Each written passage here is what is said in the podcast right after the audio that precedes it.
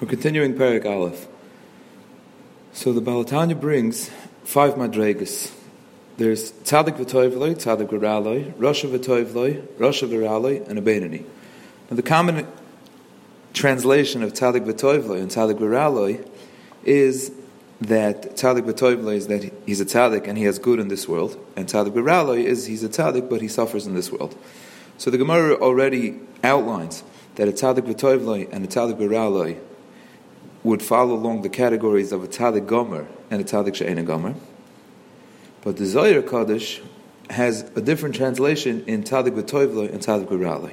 Not that toivloi and raloi is referring to his lot in life, his physical standing in life, but Tzadik v'raloi would mean that he has ra, he has some sort of ra within him, but it's loy, it's under his control. So we would have the five categories would be tzaddik v'raloi, means the tzaddik that has ra but it's under his control. Tzaddik v'toivloi, a tzaddik that's completely toiv. Rasha v'toivloi, a rasha that has toiv but the toiv is swallowed by his ra.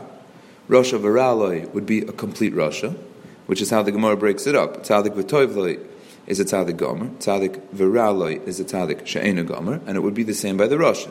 A rasha V'toivloi would be a Rasha that's not a Rasha Gomer. Rasha V'raloi would be a Rasha that's a Rasha Gomer. And then we have the Beinani. So this is all very, very much an overview because the, it's really just a list of names of categories. The Tanya does not explain anything yet. Then there's another Gemara. The Gemara says that tzaddikim yetzitov shoiftan, rishoyim yetzahara shoiftan. That means tzaddikim are ruled by their yetzitov, rishoyim are ruled by their Yetzer Hara, and Beinanim zev shoiftam. A Beinani is ruled by both. And on that statement of the Gemara, Rabbah said, I am a Beinani. So Abaye said to him, if you're a Beinani, then you didn't leave any room for anyone else. Because everyone who's under you is obviously going to be classified as a rasha. So it can't be that, he, that, that, you're a Beinani. It has to be that you're a tzaddik. So we have to understand what exactly are these madregas, what's a tzaddik, what's a rasha, what's a beinani, and how is it that Rabbah classified himself as a beinani? See, the Tanya understands that there's no mokum over here for false anivas.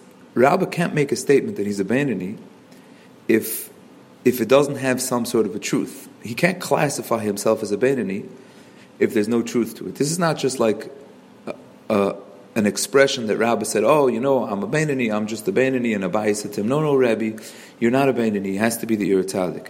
There has to be some truth to this. So whatever the Madrega of a Benini is, it has to be that it could be confused with a Tzaddik. So much so that someone who's really a Tzaddik he can view himself as a Bainani and be making a slight mistake, but not be making a drastic error. So it has to be that the Madrig of a Bainani and a Tzaddik are so close that Rabbah could actually be making, be making this mistake. Which would immediately rule out the common translation of a Bainani. We commonly translate a Bainani to mean someone who has half mitzvahs and half averis. A tzaddik is someone that has more mitzvahs. A rasha is someone that has more Averis, and a Benini is someone that's half and half. Now, this is true that, that such a thing is brought in, in, in regards to Din on Rosh Hashanah, and what that would mean over there is that these are borrowed terms. The term tzaddik in that context would mean that he's a tzaddik in the din. He won the din because he's a tzaddik, or he's a rasha bedin, that he lost the din because he has more chataim, so he's a rasha. And a benini is someone who, in this din, he's half and half.